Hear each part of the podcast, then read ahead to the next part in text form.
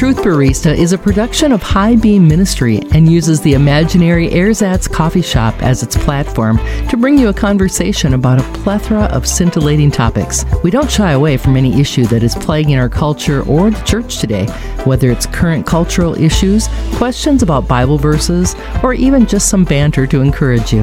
Dr. Jay Christensen is the Truth Barista, and he and amazing Larry Kutzler brew up highly caffeinated conversations for our day. Grab a cup of Joe, pop yourself down in the booth next to us, and get ready to think. The Truth Barista is a production of High Beam Ministry, and it's listener supported. For more information about the Truth Barista, go to highbeamministry.com. Thanks for listening. Pride is so dangerous because it's not an obvious sin. When someone commits adultery, that's pretty clear cut. When someone commits murder, yep, we, we see that. But pride, mean, was it pride or was it not pride? I can't really tell. And we don't think other people will notice. Is there a pride in my life that you're beginning to see just by asking that question? Takes humility. Takes humility to open yourself up to another person to ask that kind of question. But I am telling you, God opposes the proud, but He gives grace. He helps the humble. Someone has said, silence in the face of evil is itself evil. One of the criticisms of the modern church is that it is too silent on issues it needs to speak out about. Some in the modern church are afraid to speak against the cultural evils of our day due to the reprisals that could happen. Here on this podcast, there is no fear. We tell the truth without compromise and without regrets. Dr. J, I'm ready for today's discussion and commentary and uh, conversation. In fact, listen to this. Ooh, that sounds like coffee slurping. Oh my goodness! I have one of those special blends that you brew here in the coffee house, and so I'm ready to go. And here we uh, are in the uh, imaginary Ersatz coffee shop, drinking our real coffee because I have mine right here. Listen up.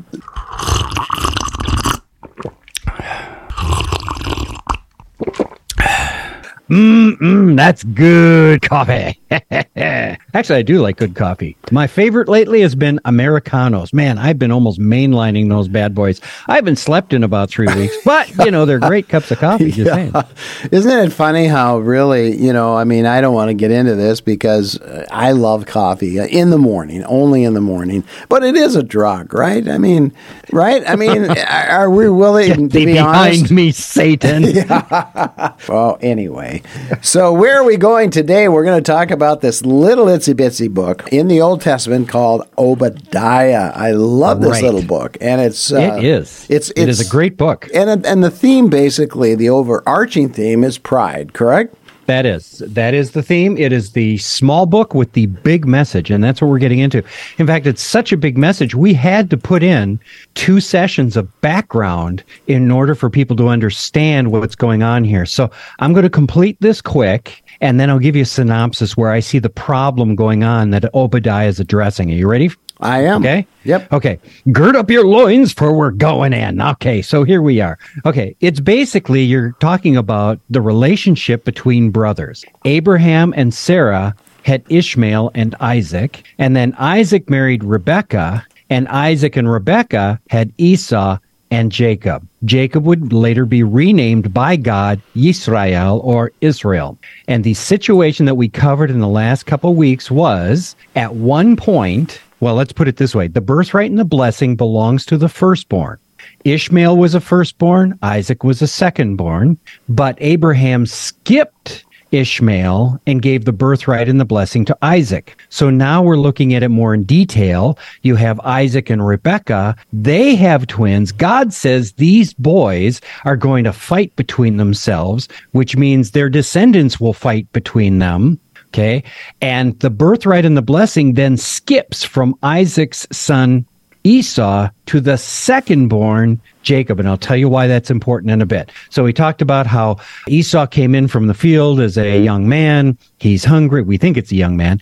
He's hungry. Jacob has some soup. He says, I'll trade you the birthright, the rulership of the family for the soup. Jacob sees, ah, an opportunity, and he takes it. And now, because of what that transaction, God took him seriously. So now the birthright belongs to the second born which is, by the way, perfectly fine. A father or God can move the birthright from the first to the second. Now, later on, Isaac believes he's going to die soon. He's blind, nearly, well, pretty completely blind. He can hear, mm, kinda, and he's he's having some issues. You know, the old age issues. You know, you know how that goes. yeah, can't see, can't hear, can't walk, can't taste, can't smell. Wow. Ah, yeah, the joys of getting older. Anyway, so he tells Esau, "Go out, go hunt some game, bring it back, make me a big feast, and I'll give you the blessing." In the meantime, Rebecca finds out that this is what's going to happen, so she disguises Jacob as Esau by covering him with a bunch of hairy garments. It's like, how hairy was Esau? anyway, it's all these hairy garments, cooks up a mess of food just like her husband likes it, and puts it in Jacob's hand and sends him packing into the into the living room there, into the tent. And and Isaac takes the food and goes, Hmm, that's some good food. Hmm, sure smells like my boy. Doesn't sound like him though, but we'll go with what I'm sensing. See, here's the issue in this little matter. Isaac judged with his senses. He didn't judge with his spirit. Hmm. See, and that's the problem we all get into. So anyway, he gives the blessing to the son who has the birthright, the second born son. Jacob hightails it out of there. Esau comes back, prepares everything as usual, finds out his father has already given the blessing to the kid with the birthright that he sold the birthright to, and now he's grieving. And here we pick it up in Genesis, where Esau says to his father, quote, do you only have one blessing, my father? Bless me too, my father. And Esau wept loudly. And then his father Isaac answered him, Look, your dwelling place will be away from the richness of the land, away from the dew of the sky above, which means his future territory is going to be in a very arid or desert terrain. Keep that in mind. You will live by your sword. In other words, he's going to be a man in conflict with his brothers, just like it was prophesied over his uncle Ishmael. Ishmael was going to fight amongst his brothers, were going to fight amongst themselves. So, really, that side of Abraham's family, the Ishmael Esau side, are going to be in conflict with each other and those around them. Okay, moving on. You will live by your sword and you will serve your brother. Okay, so this is something Esau didn't want to hear he's going to wind up serving this snot of a second born brother, Jacob, and you just know that's going to grind him to no end. Okay, however, this is what Isaac says. But when you rebel, you will break his yoke from your neck. In other words, you're going to throw off his authority and you're going to be a free people. By the way, this goes directly to what's going on in Obadiah. So, and Jacob's family went to live in the promised land after Joshua took it. Esau's clan settled south of the Dead Sea. Now, this is where everybody who's hearing this needs to get a map. Go to the book of maps in your Bible. That's that last book, follows Revelation. Go to the map and you see the Dead Sea. The area below that, that is the kingdom of Edom. You got it? Okay, good. When Israel came out of Egypt, oh, let me set this up. The Edomites were south of the Dead Sea. The Ishmaelites were on the east side of the Dead Sea. So when Israel came out of Egypt and were going to enter the promised land, Moses had to squeak them between the two kingdoms, Esau and Ishmael. So you can tell that maybe the Israelites were just a little nervous. So they had to squeak between those two nations now, Edom and the Ishmaelites, and they had to then squeak to the top of the Dead Sea where Moab was, and that's where they began their conquering of the land. And, you know, the rest of the book is written there. Okay, so Edom is situated next to their relatives, the Ishmaelites. So this is the issue that's at play in the book of Obadiah. This is a family squabble over what God chose and ordained to happen. You get that? Mm-hmm. It's a family squabble over what God chose and ordained. Again, Abraham bypassed the Ishmaelites, Ishmael, and gave his blessing and birthright, the covenant, to Isaac. Isaac bypassed Esau and gave the birthright and the blessing, unbeknownst to him, to Jacob. So here's the key the Ishmaelites reject the father. Ishmael would reject and refuse Abraham because Abraham had to let him go because he didn't want any competition for the covenant in Isaac. Esau rejects the son who holds the birthright and the blessing. That would be Jacob. And we later see that he rejects the family as a whole by marrying outside the family. So here's the dynamic. The Ishmaelites reject the father. Esau rejects the son and the family. Ishmael are the ancestors of Islam. One of Islam's tenets is that there is no God but Allah, an alternate father, and Allah has no son. So you can see that what was happening back here in these ancient times it is now currently the issue between Islam and Judeo Christianity. Well, and I think most people have, or a lot of families have tensions like somewhat what we're talking about, right?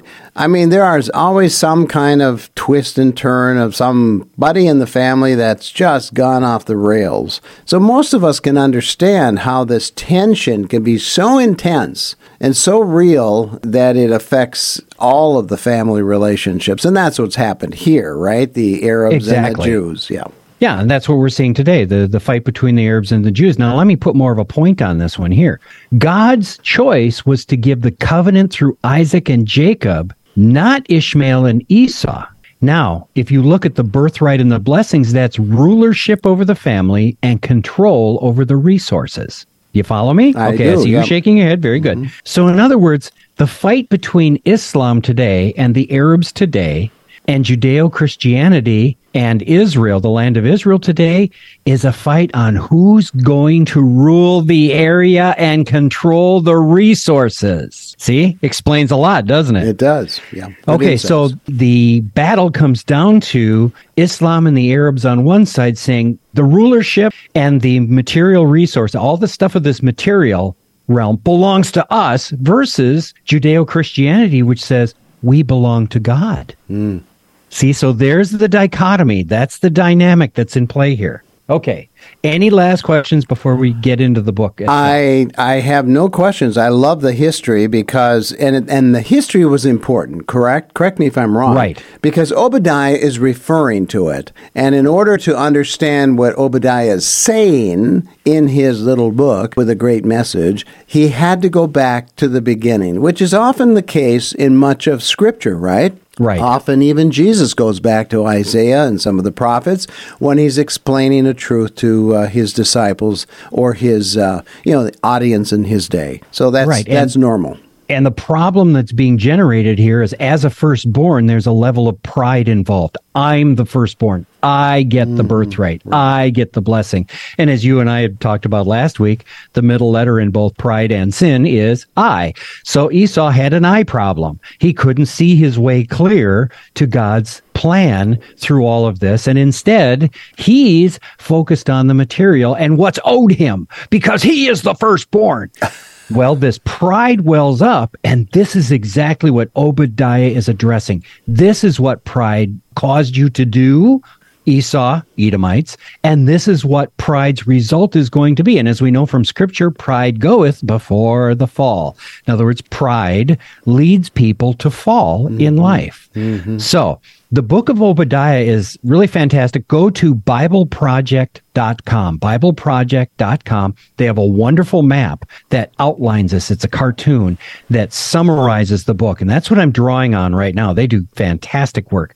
Basically, the book is cut into two parts, Amazing Larry. Verses 1 through 14 are the accusations against Edom, and verses 16 through 21 are the day of the Lord and all nations, which is interesting because over time, the Jews began to look as Edom not as a side of the family, but as a part of the family that left the family and joined the nations. And so at the end of the age, before Jesus comes back, pride will arise among the nations and they're going to try for the holy land. They're going to try for the resources they want. It's the gentile nations of the world epitomized by edom that are going to try to resist the father and the son and reject the family so that we can have all of god gives without the responsibility to god Well, correct me if I'm wrong, uh, Dr. J, but doesn't Zechariah say all the nations of the world will come against Israel at one point? All the nations. there wasn't Right. any exclusion. All means all. So it'll be really interesting as that prophecy is fulfilled that she will stand alone, but Israel never stands alone, right? God is Right. always there with her. Right. Now, as to the all thing, that could mean every single nation on earth. But I like what uh, Joel Richardson points out. Sometimes in scripture, all refers to the area in which they live. So when he says all the world was following this and such, it meant everything in the Middle East. So it could be that, but I'll let you know when we get there. I, I the, hear you. The warning for us is we need to stand and support Israel. She's not perfect. She doesn't always walk with God. In fact, she resists God, as we see through the scripture. Mm-hmm. But God still has a plan going through the Jewish people and the nation of Israel. And as Christians, we need to support them. Even if we happen to be the loving opposition at times, we still need to support them. Why? Because God does. All right. So here we go. This is now what happens. Israel's in the promised land. They're not following God faithfully. So we're going up through Joshua, Judges, Ruth, 1st and 2nd Samuel, and into Kings and Chronicles. And through all of that history, you see Israel going back and forth with God. They're faithful to the covenant. They reject the covenant. They repent and come back to the covenant, and then they reject it, and back and forth and back and forth. Finally, God says, You know, you're double minded he splits the land into two kingdoms the northern kingdom of Israel, the southern kingdom of Judah. Because of disobedience, the Assyrians come in and they exile, they conquer and exile the northern kingdom. And then, not too long after that, in 586, God raises up Nebuchadnezzar from Iraq, as we know it today. He marches through, takes control of all the earth, meaning the Middle East, and he attacks Judah as God's instrument of punishment against the Israelites for forsaking the covenant that God gave them. And they wound up taking, in a sense, the birthright and the blessing from the Israelites for a time being by taking the Israelites to Babylon. So here's the situation. Okay. In 586 BC, Nebuchadnezzar and the Babylonians attack and crush the remnant of the nation of Israel, which would be the southern kingdom of Judah.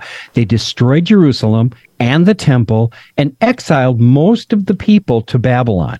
This, by the way, would include Ezekiel, Daniel, Shadrach, Meshach, and Abednego, names that you know of, right? Mm-hmm.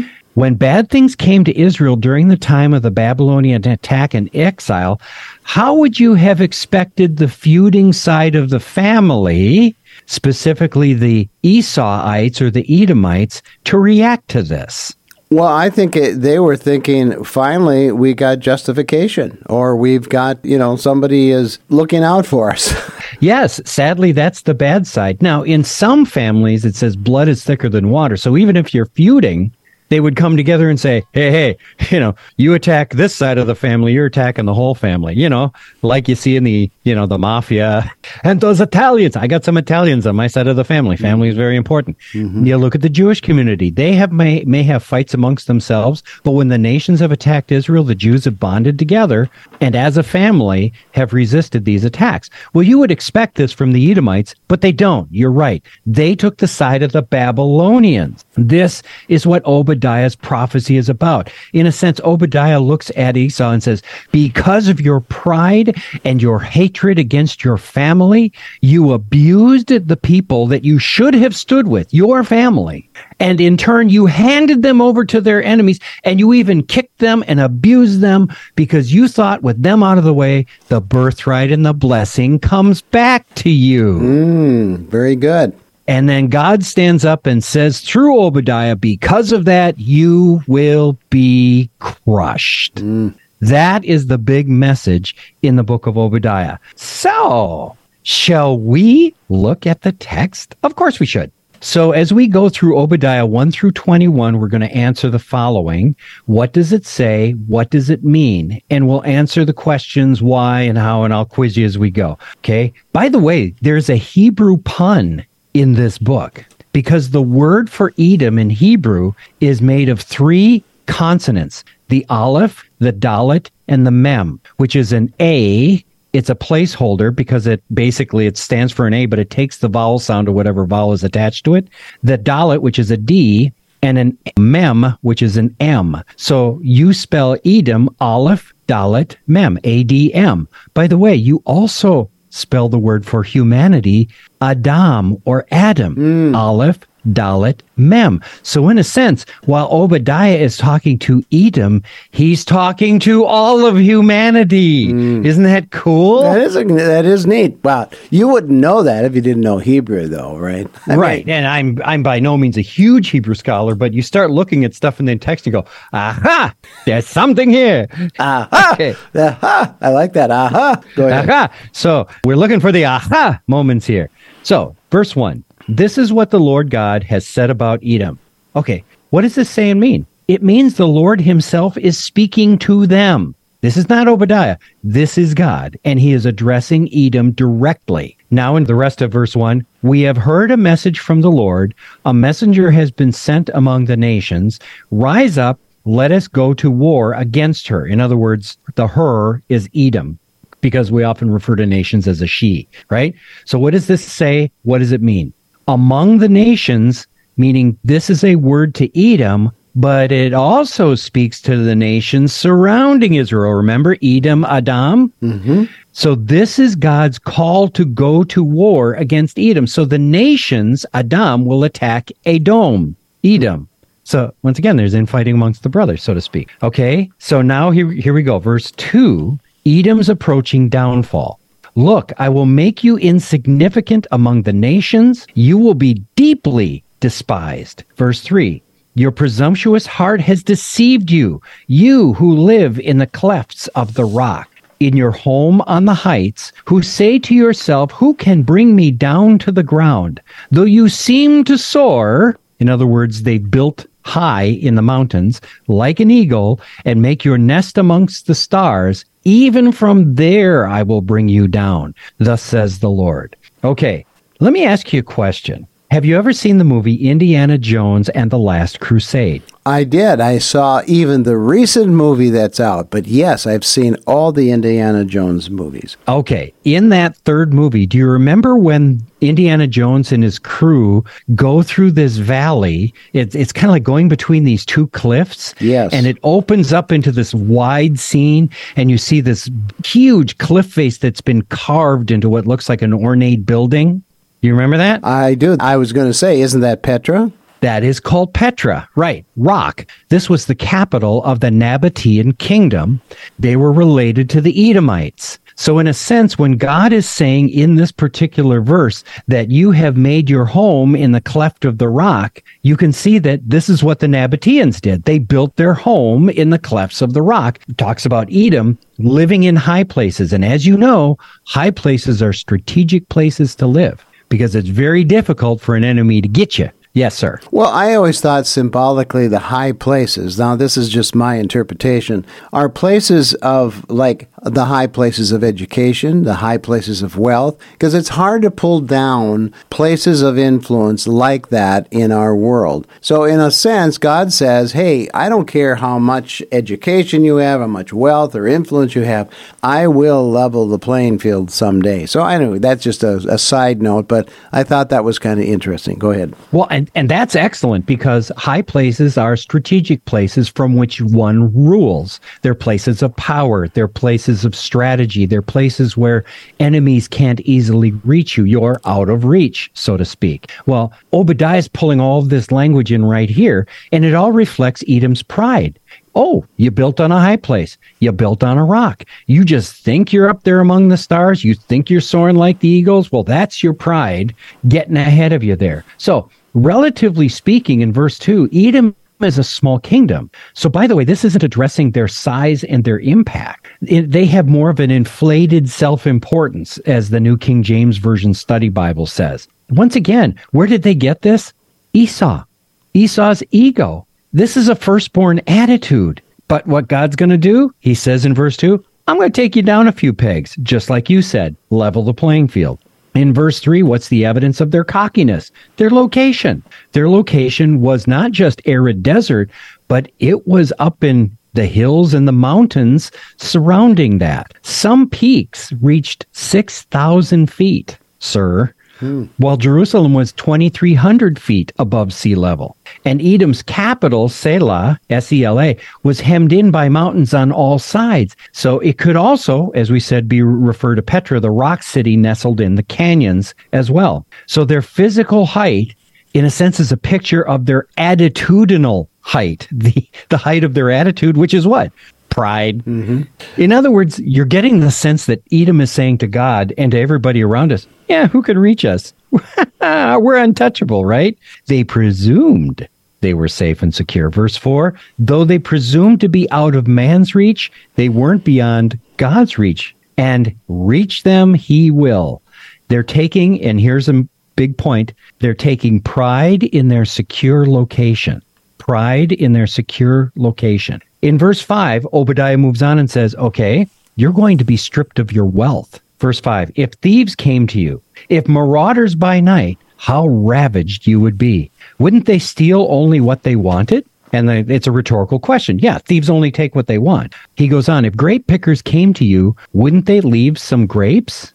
Well, yeah, that's what harvesters do. But here it is, verse 6 How Esau will be pillaged, his hidden treasures searched out. In other words, when thieves and harvesters work, they usually leave something behind, either through speed or carelessness, or they just, you know, whatever. Okay.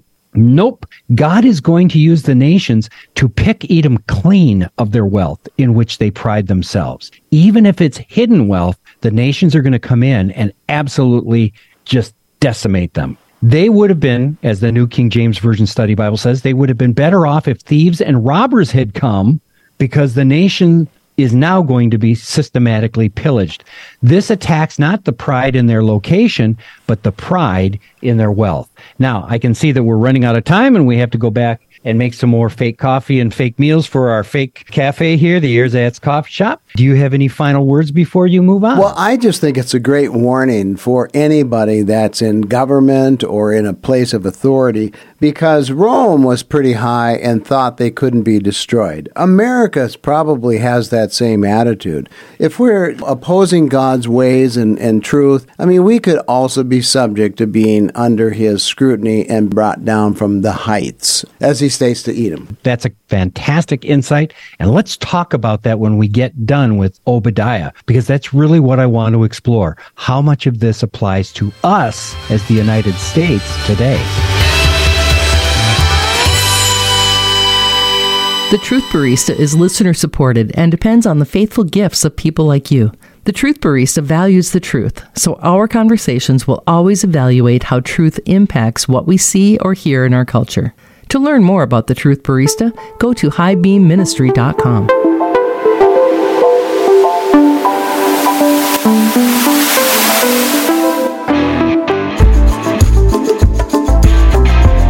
Do you want the truth today?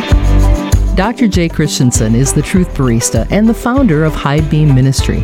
Jay is a creative person who wants to use the setting of an imaginary cafe to produce a series of radio and internet programs that confront the issues of our day through the lens of the Bible. The Truth Barista was the avenue that was developed to communicate truth using the Bible as the source of our information.